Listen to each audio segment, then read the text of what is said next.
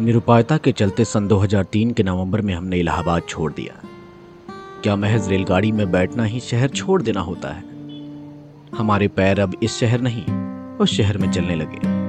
घर का चूल्हा यहाँ नहीं, कहीं और बनने लगा।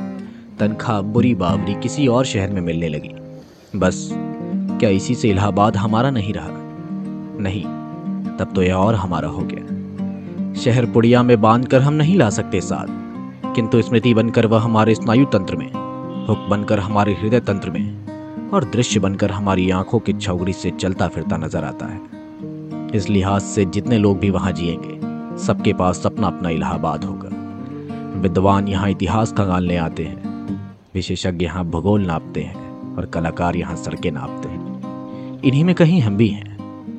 ऐसा नहीं कि इलाहाबाद में हमसे पहले कोई फनकार नहीं रहा। लाखों रहे। जिए। और जलवा फरोश हुए इन्हीं गलियों में उनके पाँव पड़े। इसी संगम का जल उन्हें भिगो गया। यहीं का आसमान उनकी नज़रों ने देखा। यहीं की हवाओं में उन्होंने सांस ली।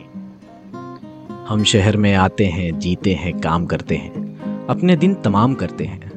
नहीं पता होता कि शहर छोड़ने से छूट नहीं जाता। वो खुशबू, ख्याल और ख्वाब बनकर हमारे भीतर बस जाता है। इलाहाबाद वो शहर है जिसने हमारी मस्ती देखी है तो पस्ती भी। संघर्ष देखा है तो सफलता भी। हमारा अधिकांश लेखन यही हुआ, क्योंकि इलाहाबाद की मिट्टी में निजता की नमी है, जिसके बिना कलम नहीं चला करती।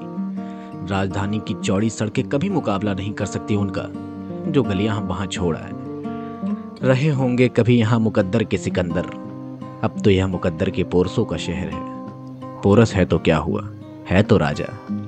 सड़क के सम्राट नुक्कड़ के नवाब डगमग नावों के खिवैया। और शहरों में होता होगा संपन्नता का स्वाभिमान।